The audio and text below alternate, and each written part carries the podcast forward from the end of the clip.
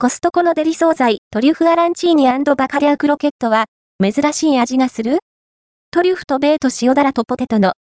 コストコで販売されているトリュフアランチーニバカリャウクロケットはご存知でしょうか？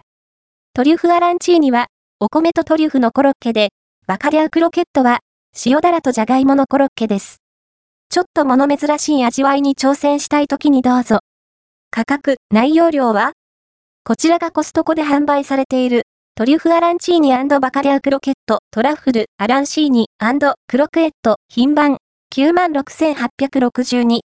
お値段は、100g あたり235円、税込みです。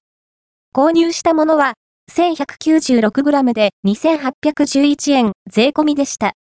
手前の丸いのが、トリュフアランチーニ、アランチーニはイタリアのライスコロッケ。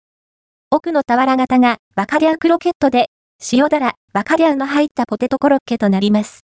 そこには、ホワイトソースとイタリアンパセリを敷き、粉チーズを振りかけた状態になっていますよ。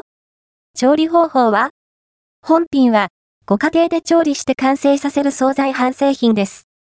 蓋を取って、アルミトレーごと天板に置き、180度に予熱したを分で30分ほど加熱。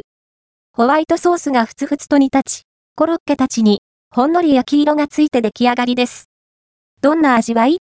上の写真の左がトリュフアランチーニ、右がバカリャウクロケットです。トリュフアランチーニ、トリュフアランチーニは、おじやにトリュフを混ぜ込んだような感じ。塩系の味わいに、トリュフの香り、ちょっとガスっぽいが広がってきます。チーズも入っているようですが、濃くは軽め。全体的に、旨味の奥行きがあまりなくて、ちょっと物足りないかも。バカリャウクロケット、バカリャウクロケットは、潰したじゃがいもがきめ細かく、ほろほろと柔らかな歯ごたえ。